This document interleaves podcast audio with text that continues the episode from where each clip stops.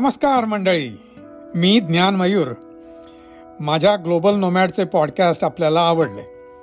आपण त्यांचं प्रेमानं कौतुक केलं त्याबद्दल मनपूर्वक धन्यवाद. ग्लोबल नोमॅडच्या जीवनाचं एकच मंत्र आहे. Laughing learning and loving for living the four Ls आणि तेच माझ्या एका पुस्तकाचंही नाव. द फोर एल्स या एपिसोडमध्ये ऐकूया त्यातले काही निवडक किस्से.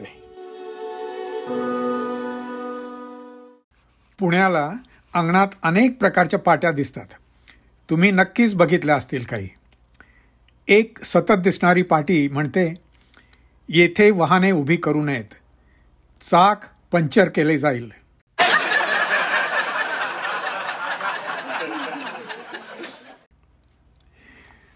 दुसरी एक पाटी तर घराच्या दारावरच असते. आमच्या वेळी कधीच नव्हती पण आता बऱ्याच ठिकाणी दिसू लागली आहे. त्यावर लिहिलेलं असतं मुलगा अकरावीत आहे बेल दाबू नये आम्ही बाहेर येणार नाही.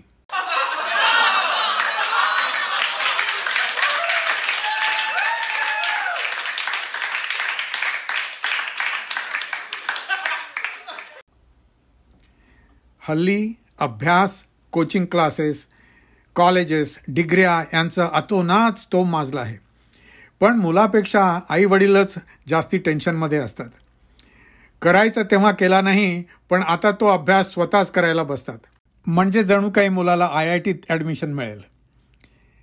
शाळा कॉलेज ठीक आहे पण मला वाटतं शालेय शिक्षणापेक्षा अधिक महत्त्वाच्या गोष्टी आपल्याला बाहेरच शिकायला मिळतात. प्रवासात आणि इतर लोकांच्या सहवासात. एक प्रसिद्ध आफ्रिकन म्हण आहे it takes a village to raise a child निदान माझ्या बाबतीत तरी ते अगदी खरं आहे. माझं हे शैक्षणिक व्हिलेज खूप मोठं होतं. आणि मला प्रवासही खूप करायला मिळाला. त्याचं कारण असं वडील बराच काळ सरकारी नोकरीत होते. त्यांची वर्षा दोन वर्षात सारखी बदली होई. त्यामुळे मी जळगाव सोलापूर अहमदाबाद मुंबई पुणे चोपडे रावळगाव अशा अनेक ठिकाणच्या शाळा अनुभवल्या. अनेक मित्र मिळवले. अनेक लोक भेटले. अनेक प्रकारचे लोक भेटले. आज जो आहे तो या सर्वांनी घडवलेला मी. त्या सर्वांनी माझ्यावर खूप प्रेम केलं. मला शिकवलं. मला वाढवलं. आणि त्याचप्रमाणे काही मजेदार अनुभवसुद्धा दिले. त्यातल्याच एक दोन गमती ऐका. त्यावेळी आम्ही सोलापूरला राहत होतो. मी दहा अकरा वर्षांचा असेन रात्री साधारण नऊ साडेनऊचा सुमार. जेवणं उरकली होती. आवर सावर झाली होती. आणि आम्ही शिळोप्याच्या गप्पा मारीत बसलो होतो. बाहेरसुद्धा शांतच होतं. आम्ही जिथे राहत होतो तो भाग विशेष गजबजलेला असा नव्हता. लांबवर एखादं कुत्रं केकाटलं तेवढंच. आणि या अशा वेळी दूर रस्त्यावरून नटवरलाल! ओ नटवरलाल. अरे काही छे रे तू? ओ नटवरलाल. नटवरलाल? अशा तऱ्हेच्या माझ्या वडिलांच्या नावे मारलेल्या हाका एकसारख्या ऐकू येऊ लागल्या. आवाज तर मुळीच ओळखीचा वाटत नव्हता. आणि हा गृहस्थ सतत तार स्वराने न थांबता ओरडतोय. बरं आवाज नेमका कुठून येतोय तेही कळत नव्हतं. मला आणि छोट्या किरणला त्याला मी मना म्हणायचो तेव्हा माझा धाकटा भाऊ आम्हाला आधी खूप गंमत वाटली. आम्ही मोठमोठ्याने हसूसुद्धा लागलो. पण आई घाबरून गेली. तिने दाराला घट्ट कडी लावली. कुलूप देखील लावायच्या बेतात होती ती. दाराशी तिने एक मोठं स्टूल आणून ठेवलं. दार घट्ट बंद व्हायला म्हणून. आणि त्या हाका मात्र चालूच होत्या. नटवरलाल ओ नटवरलाल. आता भरीला गल्लीतली सारी इरसाल कुत्री देखील जोर जोराने भोंकू लागली.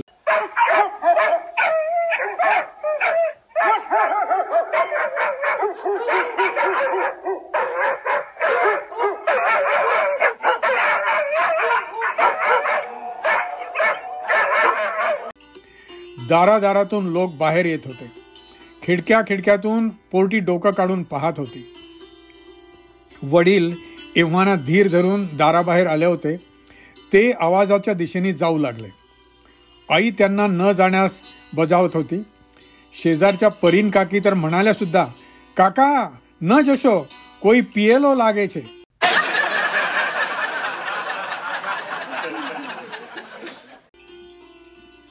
बघे लोकांची गर्दी सुद्धा अंगणात बरीच जमली होती. आम्हाला मात्र काहीच उलगडत नव्हतं. मी आणि धाकटा मना आता गंभीर झालो होतो. कोपऱ्यात उभं राहून चमत्कारिक नजरेने कुतूहलाने पाहत होतो. थोड्या वेळाने काका काका म्हणजे मी वडिलांना लहानपणी काका म्हणत असे. सोलापूरच्या पारशी शेजाऱ्यांचं पाहून पुढे त्या काकांचं पप्पा झालं. आईचं मम्मी झालं. काका बाहेर गेले होते त्या आवाजाच्या दिशेने ते परत आले. पण एकटे नाही. त्यांच्याबरोबर हातात गाठोडं घेतलेली मध्यम उंचीची मध्यम बांध्याची एक म्हातारी व्यक्ती होती. डोळ्यावर जाड भिंगांचा चष्मा एका हातात काठी दुसऱ्या हातात लहानसं गाठोडं डोक्यावर अत्यंत जीर्ण झालेली एक लाल पगडी पायात पुणेरी जोडा अंगात जुनी बाराबंदी कमरेला तसलंच कसलं तरी धोतर अशी ही वल्ली तरा तरा पावलं टाकीत आणि तावा तावाने मोठमोठ्याने पप्पांशी काहीतरी बोलत मागे लागलेल्या कुत्र्यांना अरे हट रे हट! असे हुसकावीत आणि आ वासून बघणाऱ्या बघ्यांकडे पूर्ण दुर्लक्ष करून मोठ्या उत्साहाने आनंदाने येत होती. किंबहुना ती पप्पांच्या पुढे पुढेच पळत होती. माझ्या जवळ येताच त्यांनी पटकन मला उचलून घेतलं ओ मारी ज्ञानेश्वर माऊली મારા ઝુમ્મકરામ રાજારામનો ઝંડો ઊંચો કરશે યુનિવર્સિટીમાં ઝંડો લગાડશે વાહ વાહ વાહ ઘણો આનંદ થયો વાહ વાહ વાહ નટવરલાલ તને કહું જ ઘણો આનંદ થયો મારા છોકરાને દેખીને त्यांचे हावभाव हातवारे मोठे गमतीचे होते. वा वा म्हणताना ते एकदम मागे झुकत आणि विशिष्ट पद्धतीने डोळे फिरवित. गणपतीसारखा हात वर करून खूप समाधान झाल्याचे तृप्त झाल्याचे दाखवित. आवाज पूर्ण मोकळा स्वैर सोडून ते बोलत शेजारी कोणी आहे नाही याची त्यांना जराही पर्वा नसेल. त्यांचा तो अवतार आणि मोठमोठ्याने बोलणं ऐकून छोटा किरण मात्र घाबरून गेला. तो आईच्या मागे लपला. आता आपल्या भाईला हा बुवा घेऊन जाणार अशी भीती त्याला वाटली असावी. ते आमचे गंगूदादा होते. अखंड भारत गंगूदादा. माझ्या पप्पांचे ते काका. गृहस्थ मोठ्या चळवळ्या आणि धडपड्या गडबड्या आणि बडबड्या. चोपड्याला आम्ही गेलो की स्वतःच्या घरापासून आमच्या घरापर्यंत गर्जना करीत हातवारे करीत येत. મારી જ્ઞાનેશ્વર માઉલી મારા ઘરાણાનો ઝેંડો બોલો ક્યારે આવો જ આપણા તઈ જમવાને चल चल गंगा गंगा हे माझ्या आईचं नाव आणि ते आम्हाला नेहमी जेवायला बोलवायला यायचे चल तैच झक्कास खिचडी नाखीसू चल जुन्या जमान्याचे वैशिष्ट्य परंपरा विचार राखून ठेवणारी तीच एक व्यक्ती होती त्या गावात मोडेल पण वाकणार नाही अशी त्यांची वृत्ती असे. म्हातारपणी त्यांची आर्थिक स्थिती फारच वाईट झाली. पण यांची धडपड चालूच. कुठे गुजराती समाजाची सभा भरव कुठे वणिक बंधू समाजासाठी वर्गणी गोळा कर त्यासाठी ते गावोगाव फिरत शिक्षण मंत्र्यांना भेटायला चोपड्याहून मुंबईच्या वाऱ्या करीत. त्यांच्या जहाल राजकीय विचारांमुळे अखंड भारत गंगूदादा असं त्यांना कदाचित म्हणत असतील. एकदा असेच मुंबईला ते आले. शाळेच्या कुठल्या तरी समारंभासाठी म्हणे एखाद्या मंत्र्याला अध्यक्ष म्हणून नेण्यासाठी. दररोज म्हातारा सचिवालयात खेटे घालीत असे. पण शिपाई दादा दाद देईनात. कशाला साहेब हा खटाटोप या वयात करता? तू चूप बैस रे. हा कसला खटाटोप?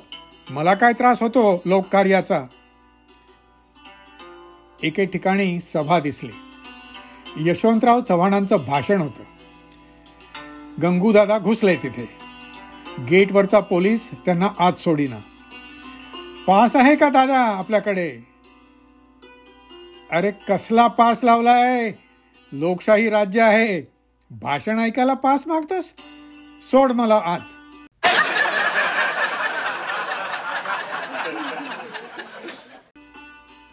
असे आमचे गंगूदादा होते.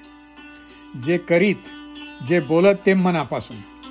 तिथे शहरी कृत्रिमपणाला वाव नव्हता. फालतू शिष्टाचारांना स्थान नव्हते. कोण काय म्हणेल याची त्यांनी कधी पर्वा केली नाही. कोणाला भीक घातली नाही. ते कधी स्वस्थ बसले नाहीत. काहीतरी निष्काम कर्मयोग ते करत असत.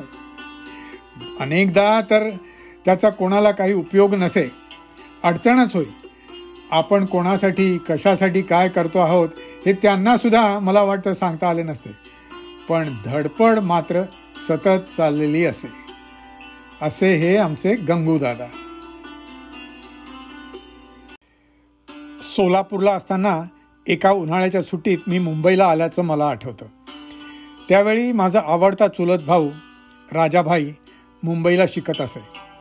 तो माझ्यापेक्षा तीन वर्षांनी मोठा. तो काहीतरी चौथी पाचवीत असेल तेव्हा. तेव्हापासूनच माझी आणि त्याची खूप गट्टी जमली होती. तो दांडगाई करण्यात एक नंबर. हट्टीही फार असायचा. तो जिथे जाईल तिथे सावलीसारखा मी त्याच्यामागे मागे असे. राम लक्ष्मणासारखी आमची जोडी होती. राजाबाईंचे वडील म्हणजे माझे काका त्यांना आम्ही आबा म्हणत असू. आबासुद्धा त्यावेळी मुंबईलाच होते. त्यांचा मी विशेष लाडका असे. ते आम्हाला श्लोक पाठ करायला लावत आणि दिवसभर उजळणी करून घेत. दीडकीच काय पण अडीचकी औडकी वगैरेही त्यांनी घटवून घेतली होती. चुकले की पायाच्या अंगठ्याने ते मांडीचा चिमटा घेत किंवा कान पिरगाळीत. माझ्यापेक्षा राजाभाईला शिक्षा जास्त होत असे. मी जेव्हा मुंबईला आलो तेव्हा पहिल्या दोन चार दिवसातच घडलेली एक गोष्ट आहे. माझी कटिंग बरीच वाढलेली होती. आबांना केस वाढलेले मुळीच आवडत नसत.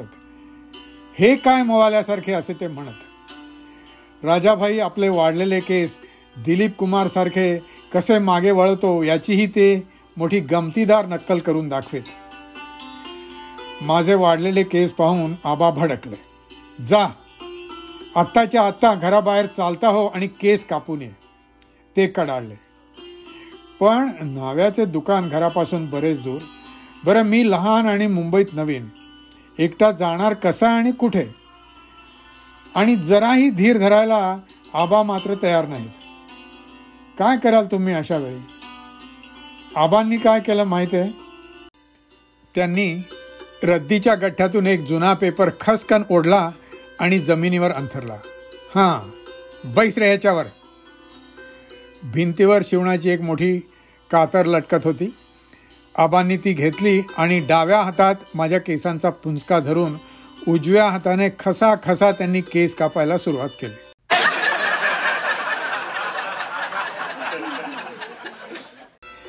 हाताला लागेल ते आणि मनाला वाटेल तसे त्यांनी माझे केस करा करा कापून काढले. विळ्याने गवत कापणारा शेतकरी सुद्धा अधिक पद्धतशीरपणे आणि काळजीपूर्वक कापत असेल. अर्धा तासपर्यंत मनसोक्त केशकर्तनाची हौस भागवल्यावर आबांनी माझी मानगूट सोडली. माझ्या जीवात जीव आला. हां आता कसा छान दिसतोस? आबा समाधानाने म्हणाले. मी आंबट चेहऱ्याने होकारार्थी मान हलवले. डोक्यात खवडे झालेल्या मुलाचे ठिकठिकाणचे केसांचे पुचके जसे गळून पडलेले असतात आणि त्यामुळे त्याचा चेहरा जसा केविलवाणा दिसतो तसाच काहीसा मी दिसत होतो.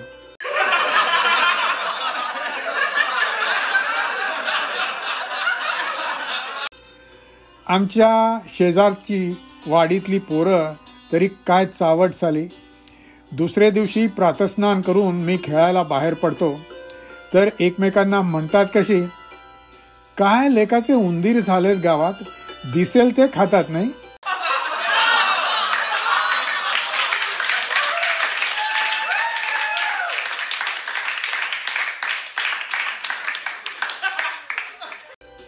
दुसरा म्हणतो आपण सुद्धा पुढच्या वेळी त्याच सलूनमध्ये जाणार बुवा.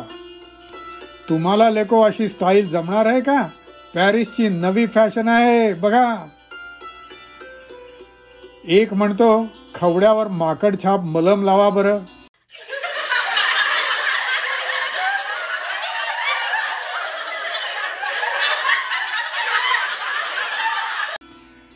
मी बिचारा हिरमुसला होऊन घरी येऊन रडत बसलो.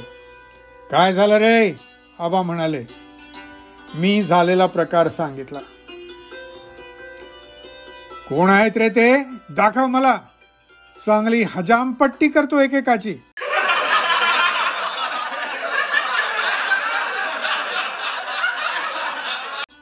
आबा गरजले. नका नका एवढे कठोर होऊ नका आबा मी गहीवरून म्हणालो. वैऱ्यावरही प्रेम करणारा माझ्यासारखा मीच.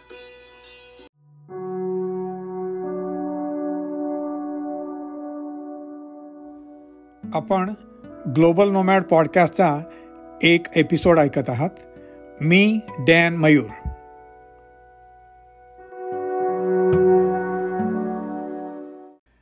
आम्ही अहमदाबादला होतो तेव्हा एकदा काही कारणामुळे मी आईबरोबर चार सहा महिने चोपड्याला राहिलो. माझं आजोळ चोपड्याचं. त्या वर्षी मी तिथेच शाळेत जाऊ लागलो. चोपड्याच्या शाळेतही सहामाही परीक्षेत सर्व विषयात माझा पहिला नंबर आला. मी वर्षभर तिथेच शिकायचं असं ठरलं. निदान माझी त्यावेळी तशी इच्छा होती. पण पप्पांचं पत्र आलं की आईबरोबर मीही अहमदाबादला निघून यावं आणि अर्धं राहिलेलं वर्ष अहमदाबादलाच पूर्ण करावं. त्या पत्रात पप्पा लिहितात बाळ ज्ञान तुझ्यापासून वर्षभर दूर राहण्याच्या नुसत्या कल्पनेनेही माझे डोळे भरून येतात. छे छे तू चोपड्याला मुळीच राहणार नाहीस. मम्मीबरोबर निघून येणार आहेस. अरे पुस्तकांचाच प्रश्न आहे ना? हा तिच्या. अरे इथे नवीन घेऊन देईन तुला. तुमच्या शिक्षणासाठी कुठलाही खर्च मला जड नाही. असा काहीसा त्यात आशय होता. ते भावपूर्ण पत्र मी अनेकदा वाचलं. माझे डोळे भरून आले. माझ्या पप्पांचं अक्षर अत्यंत सुंदर वळणदार आणि रेखीव होतं. पत्र लिहावं तर त्यांनीच. पत्र लिहिणं ही सुद्धा एक मोठी कला आहे. येऱ्या गबाळाचं ते काम नाही. ते व्यवस्थित समाज सोडित आणि मग सुवाच्य वळणदार अक्षरात पूर्ण पत्र लिहित. खाडाखोड कुठेही नसे. मधूनच फराटे ओढलेले नसत. उगाच गिचमिड करून भारूड ते लिहित नसत. पत्र अत्यंत मुद्देसूर आणि सर्व गोष्टींचा खुलासा करणारं असे. अत्यंत वाचनीय आणि प्रेक्षणीय असे त्यांचं पत्र असे. या सर्व गोष्टींवर असाच कटाक्ष असणारे आणि बारीक सारीक क्षुल्लक वाटणाऱ्या गोष्टींकडे सुद्धा लक्ष देणारे पत्रलेखक म्हणजे माझे आजोबा. आम्ही त्यांना बा म्हणत असो. गुजरातीमध्ये बा म्हणजे आई. परंतु आम्ही आजोबांनाच बा म्हणत असो. ते नाव कसे पडलं हे मला माहीत नाही. पण फार मोठ्या अर्थाने ते खरं आणि बरोबर असावं असं वाटतं. बा सहा फूट उंच होते. अंगाने धिप्पाड आणि भरदार.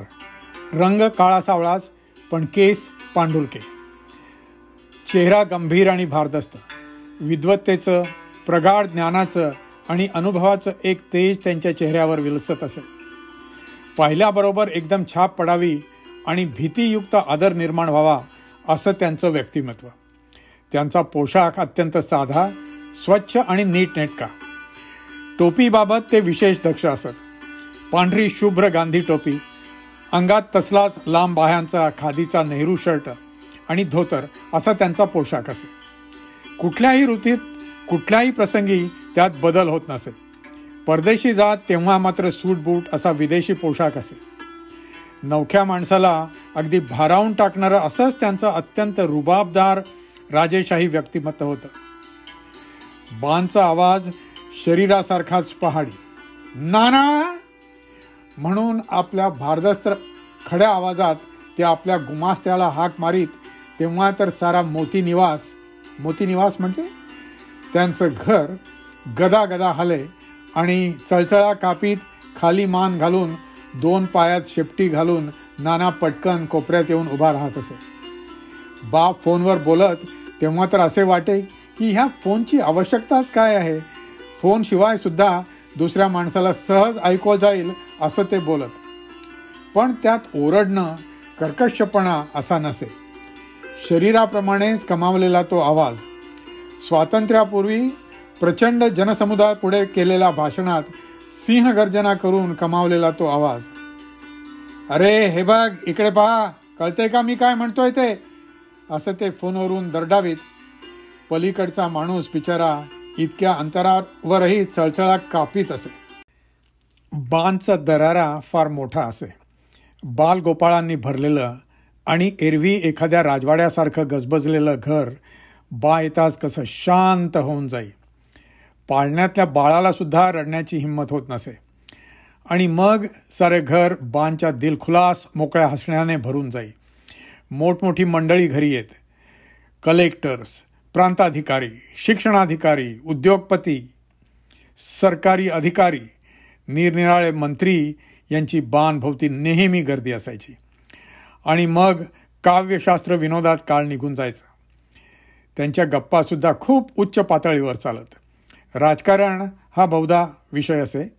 स्वातंत्र्यापूर्वीच्या चळवळींच्या आंदोलनांच्या कारागृहवासाच्या गोष्टी निघत.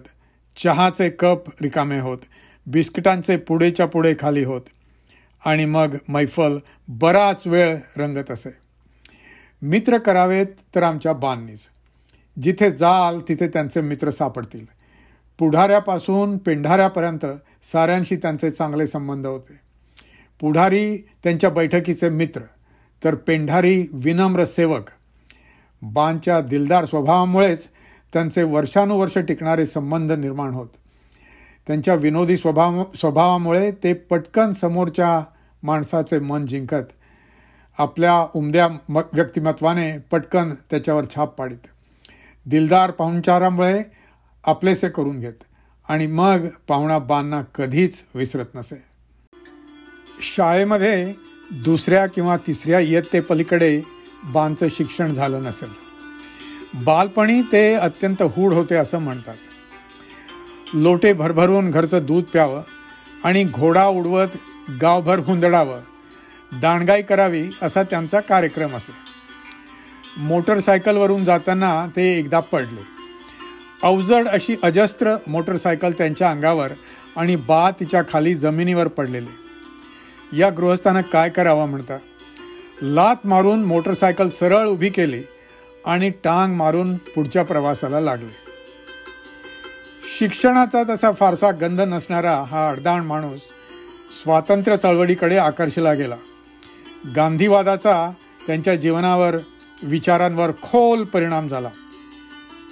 ते काँग्रेसचे एकनिष्ठ सेवक झाले. खादी अंगावर चढवून देशासाठी पा प्राणपणाला लावून लढणारे ते सैनिक झाले. सुखी संपन्न चैनीच्या आयुष्याकडे पाठ फिरवून देशाला दास्यमुक्त करण्यासाठी उभे ठाकले. गांधींच्या जीवनावर त्यांच्या तत्वज्ञानावर मिळतील ती पुस्तकं त्यांनी वाचून काढली. इंग्रजीचा स्वतःच घरी सखोल अभ्यास केला. पाश्चात्य देशामध्ये झालेल्या क्रांत्यांचा लोकशाहीचा इतिहास रात्र रात्र जागून बांनी वाचून काढला. इंग्रजी मराठी गुजराती साहित्याची एक मोठी लायब्ररीज त्यांनी घरी तयार केली. त्यांचा व्यासंग गाढा त्यांचं वाचन सखोल आणि विद्वत्ता मोठी. अशी तयारी करून बा दंड थोपटून उभे राहिले. अनेक वर्ष त्यांनी कारागृहात घालवली. देशासाठी सर्वस्व वाहिले. बांची प्रकृती आधीपासूनच ठणठणीत म्हणून त्यांना दगदगीचे काही होत नसे. स्वतःचे कपडे ते स्वतःच हाताने धूत. चोपडा नगरपालिकेचे ते तीस वर्ष अध्यक्ष होते. मुंबई विधानसभेचेही एम एल ए होते. ते निवडणुका लढवीत आणि विजयी होत. याला त्यांची वक्तृत्वशैलीच प्रामुख्यानं कारणीभूत होती. बांच्या मनात असतं आणि लांगूल चलन करायचं त्यांनी ठरवलं असतं. तर त्यांच्याबरोबरीच्या अनेक लोकांप्रमाणे तेही केंद्रीय मंत्रिमंडळात एखादे मोठे मंत्री निश्चितच झाले असते. पाटसकर काकासाहेब गाडगीळ सदोबा पाटील हे त्यांच्या बैठकीतले मित्र एवढं सांगितलं की पुरे. बा म्हणजे व्यक्ती नसून एक विचार होता. तोंड काळे व्हावे असे वाटत नसेल तर हात काळे करा काम करा असे ते म्हणत. चोपड्याच्या शाळेचे ते चेअरमन होते. आपल्या यशस्वी कारकिर्दीत त्यांनी अनेक सुधारणा केल्या. अनेकांना पुढे आणलं. पुरोगामी विचारसरणीचे ते पहिले समाज सुधारक होते. चोपड्याचा गुजराती समाज आपसातील हेव्या हेव्या दाव्यांनी मूर्ख भांडणांनी निरर्थक रूढींनी पोखरला जात होता. कूपमंडूक वृत्तीचा होता. बाहेरचे जग कोणी पाहिले नव्हते. कोणाला माहीत नव्हते. चोपडं हेच त्यांचं जग. त्यांचं सर्वस्व होतं. अशा गावाला प्रकाश दाखवणारे भयानक प्रबळ अशा प्रतिगामी शक्तींशी झुंज देणारे बा हे पहिले बंडखोर पुरुष होते त्या गावातले. मनाला जे पटेल जे चांगलं वाटेल सत्सद विवेक बुद्धीला जे अनुसरून असेल ते बांधणी केलं. त्यासाठी कोणाचीही पर्वा केली नाही. ते तीन वेळा परदेशात जाऊन आले होते. हिंदुस्थानवरच्या तर कानाकोपऱ्यात ह्या ना त्या कारणाने अनेकदा हिंडून आले होते. पाश्चात्य संस्कृतीशी सुधारणांशी बदलणाऱ्या आचार विचारांशी त्यांची चांगली ओळख होती. त्यामुळे काही नवीन पाहिले की ते बिथरून जात नसत. नातवंडांवर त्यांचा करडा धाक खरा पण फॅशनबद्दल आणि हौशीबद्दल त्यांनी कधीच नापसंती व्यक्त केली नाही. प्रत्येक गोष्टीचा ते पूर्ण रॅशनलपणे विचार करत. एकाच घरामध्ये दारिद्र्य समोर दिसत असताना सुद्धा सुखा वैभवात वाढलेल्या आपल्या तीन मुली तीन सख्या भावांना देण्याचा बांधणी केलेला विक्रम त्यांची अभिनव सुधारणावादी पुरोगामी वृत्तीच दाखवते.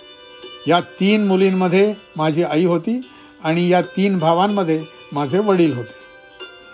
बांनी आपल्या मुलींची लग्न होतकरू लायक तरुणांशी लावली. त्यापूर्वी गुजराती समाजातल्या मुली पैशाशी लग्न लावत होत्या. त्यांच्या आयुष्यात बांनी कमावलं फार आणि दिलं फार. काटकसर कंजूषपणा त्यांना माहीत नव्हता. पण जिथे पैसा वाचवणं शक्य आहे तिथे ते अवश्य वाचवेत. ब्लेडचं धार करण्याचं एक यंत्र त्यांच्याजवळ होतं. इंग्लंडहून आणलं होतं त्यांनी. एकच ब्लेड ते कित्येक वर्ष वापरीत. आणि मोठ्या अभिमानाने कागदासारखं पातळ झालेलं ब्लेड सर्वांना ते दाखवत. इतके विद्वान सुधारक आणि पुढारलेल्या विचारांचे असले तरी बांची ईश्वरावर श्रद्धा आढळ होते. मंदिरात जाऊन पूजा अर्चा असला दांभिकपणा त्यांनी कधी केला नाही. मोठमोठ्याने ईशस्तवनं गाऊन लोकांना त्रस्त केलं नाही. साधू संन्याशांवर किंवा फुकट्या खादाड भटांवर पैसा उधळला नाही. नवस नैवेद्य केले नाहीत पण त्यांची ईश्वरावर निष्ठा खूप ठाम होती. कर्मण्येवाधिकार असते मा फलेशु कदाचन अशी त्यांची वृत्ती होती. परंतु आपल्यावरती कोणीतरी आहे एक निराकार शक्ती डोक्यावर वावरते आहे चांगलं वाईट खरं खोटं पडताळून पाहते आहे याची त्यांना खात्री होती. बा बाहेरून जितके कडक तितकेच आतून मवाळ होते.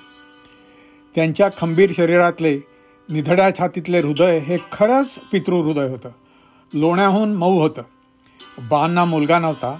ही उणीव त्यांनी आपल्या चार मुलींवर मुलांसारखं प्रेम करून भरून काढली. आपल्या नात नातवंडांवर प्रेम करून ती हाऊस भागवली. इतरांना थरथर कापवणारे आणि सिंह वाटणारे बा आम्हा नातवंडांना खूप जवळचे खूप प्रेमळ असेच वाटत. बालमानसशास्त्राचा त्यांचा अभ्यासही दांडगा. फाजील लाड ते मुळीच करत नसत. प्रसंगी रागावत किंवा चापकाने फोडूनही काढत. ज्याच्यावर बाणचा कोप होई त्याला वाचवण्यास कोणीही पुढे येत नसे. कोणाची हिंमतच नव्हती. हे सर्व खरे असले तरी मुलांचं कौड कौतुक करावं ते बांनीच मुलांचे लाड पुरवावेत ते त्यांनीच आणि धीर गंभीर आवाजात सात्वन करून प्रोत्साहन द्यावे त्यांच्यात जिद्द निर्माण करावी ती सुद्धा बांधणीच. एकदा त्यांच्या दोन मोठ्या नातवंडांची म्हणजे माझे राजाभाई आणि सुभाषभाई यांची काही खोडी बांधच्या कानावर आली. हे दोघंही लहानपणापासूनच त्यांच्याजवळ राहिले होते. तक्रार करणारा माणूस घाबरत घाबरत बांधकडे गेला. पटकन बोलून टाकलं आणि वीज कडाडण्याच्या आत पळून आला. वाननी दोघा मुलांना बोलवलं. दोघेही भीतीने अर्धमेले झाले होते. खाली मान घालून उभे राहिले. वाननी चांगलीच हजेरी घेतली. आजी आणि घरातल्या इतर स्त्रिया बाहेरूनच ऐकत होत्या. पोरांची आता धडगत नाही म्हणून आजीचा जीव धडधडू लागला. बांनी दोघांना कडक शिक्षा दिली. दिवसभर उपाशी राहायचं पाणीही नाही प्यायचं. आणि बा ते सुद्धा दिवसभर जेवले नाहीत की पाणी प्याले नाहीत. संध्याकाळी बा दोघा नातवंडांसकट एका ताटात जेवले. इतके शिस्तप्रिय असले तरी विनोद बुद्धी हा बांच्या व्यक्तिमत्वाचा एक महत्त्वाचा पैलू होता. त्यांचे एक दोन विनोदी किस्से माझ्या चांगल्याच ध्यानात आहेत. रस्त्यात मोटारने जाताना एखादी म्हैस आडवी आली की ते म्हणत ए मिनिस्टर भगिनी माफ कर जरा जाऊ दे की आता.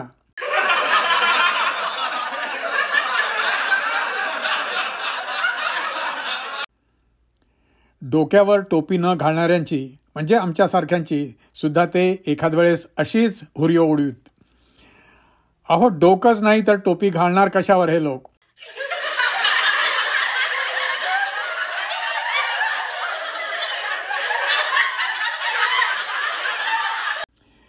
बाणचा स्वभाव स्वस्थ बसणारा नव्हता. तसं पाहिलं तर मागे काही पाश नव्हते. आजीबरोबर त्यांना एखाद्या शांत ठिकाणी सुखाने आरामात राहतही आलं असतं. पण जसजसं वय वाढत गेलं तसतशी त्यांची कामाची दगदग अधिकच वाढत होती. सतरा संस्थांचे ते डिरेक्टर होते. आज सकाळी दहा वाजता मिलच्या डिरेक्टरांची मीटिंग आहे. दुपारी रोटरी क्लबात भाषण आहे. उद्या अकरा वाजता मुंबईला जाऊन अमुक अमुक उद्योगपतींना भेटायचं आहे. परवा मद्रासला कॉन्फरन्स आहे. तेरवा दिल्लीला लग्न आहे. अशी लग्नघाई ही बारा महिने चोवीस काळ असे. पण बा कामाचे डोंगर उपशीत न दमता न भीता न विश्रांती घेता. असे हे माझे बा. अशा व्यक्ती खऱ्या युगपुरुष असतात. शंभर वर्षात एकदा जन्माला येतात. पण जग बदलून जातात. ते साऱ्या जगाचे मगन शेठ किंवा मगन भाऊ होते. पण आमचे बा. त्यांचा एक खूप खोल ठसा अगदी लहानपणापासून माझ्या मनावर उमटला आहे. बांच्या स्मृतीस शतशः प्रणाम.